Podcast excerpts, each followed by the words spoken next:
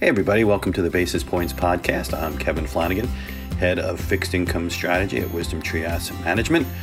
Well, you know, it's interesting looking at what's been developing in the Treasury market here during the month of June. The 10 year Treasury yield at one point was uh, really just teetering and almost hitting the 1% mark. And as we're talking to you today, it's more like 65 basis points. So certainly an up and down month. But, you know, when, when we're looking at trends where we could be going uh, down the road, most people always tend to focus on the domestic side of things Fed policy, monthly jobs reports, things along those lines that we're all used to and accustomed to. And, and certainly, you know, that goes right along with the overall mix. But one area I'd like to start thinking about is looking at things on the other side of the sovereign debt world, and that's thinking globally. And what I mean by that, if you may recall, when we were looking at Treasury yields being capped out over the last few years, one of the reasons given was the favorable rate differential.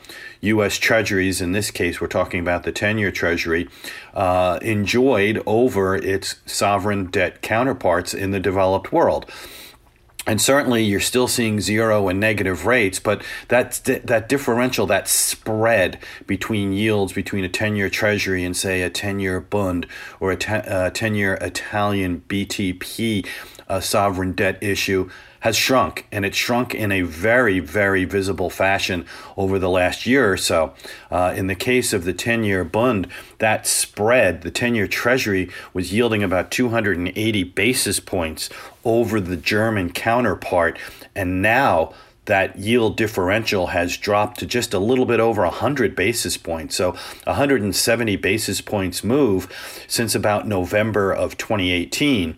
And looking at another popular gauge in the sovereign debt world, looking at the Italian 10 year uh, BTP and the differentials there, if you go back to as recently as September 2019, the 10 year Treasury was actually yielding about 100 basis points more than its Italian counterpart. You know what the situation is now? The 10 year Treasury yield is actually 65 basis points less than what we're seeing from its Italian counterpart. So, you know, a, a pretty remarkable turn of events uh, in both cases, specifically going from plus 100 to minus 65. Certainly something that makes you stand up and take notice. So, you know, what, what's the main culprit? What What is certainly taking place here? And while we have seen some uh, divergence in, in yield levels, in other words, in the in the German case, German yields actually fell. With the Italian scenario, those yields actually rose, but you know what was the main constant? The 10-year Treasury yield. So if you go back to November 2018, it was yielding right around three and a quarter percent. Uh, for the episode with respect to the Italian BTP, it was uh, yielding about 1.9 percent and remember, go back to what I started this podcast off with. We're about we're about 65 basis points right now. So uh, a very very large drop in the 10-year Treasury yield is certainly playing a significant role in why these spreads, these yield differentials, are not what they used to be.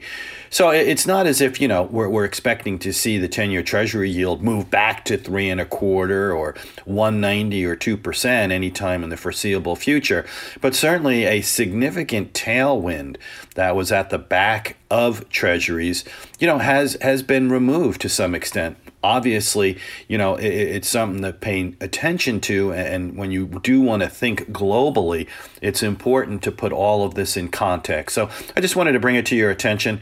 Um, I'm going to cut it short right there. I hope everybody has a wonderful 4th of July holiday and weekend. Be well, everybody. If you want to read a little bit more, please check out my blog at www.wisdomtree.com. Happy 4th, everyone.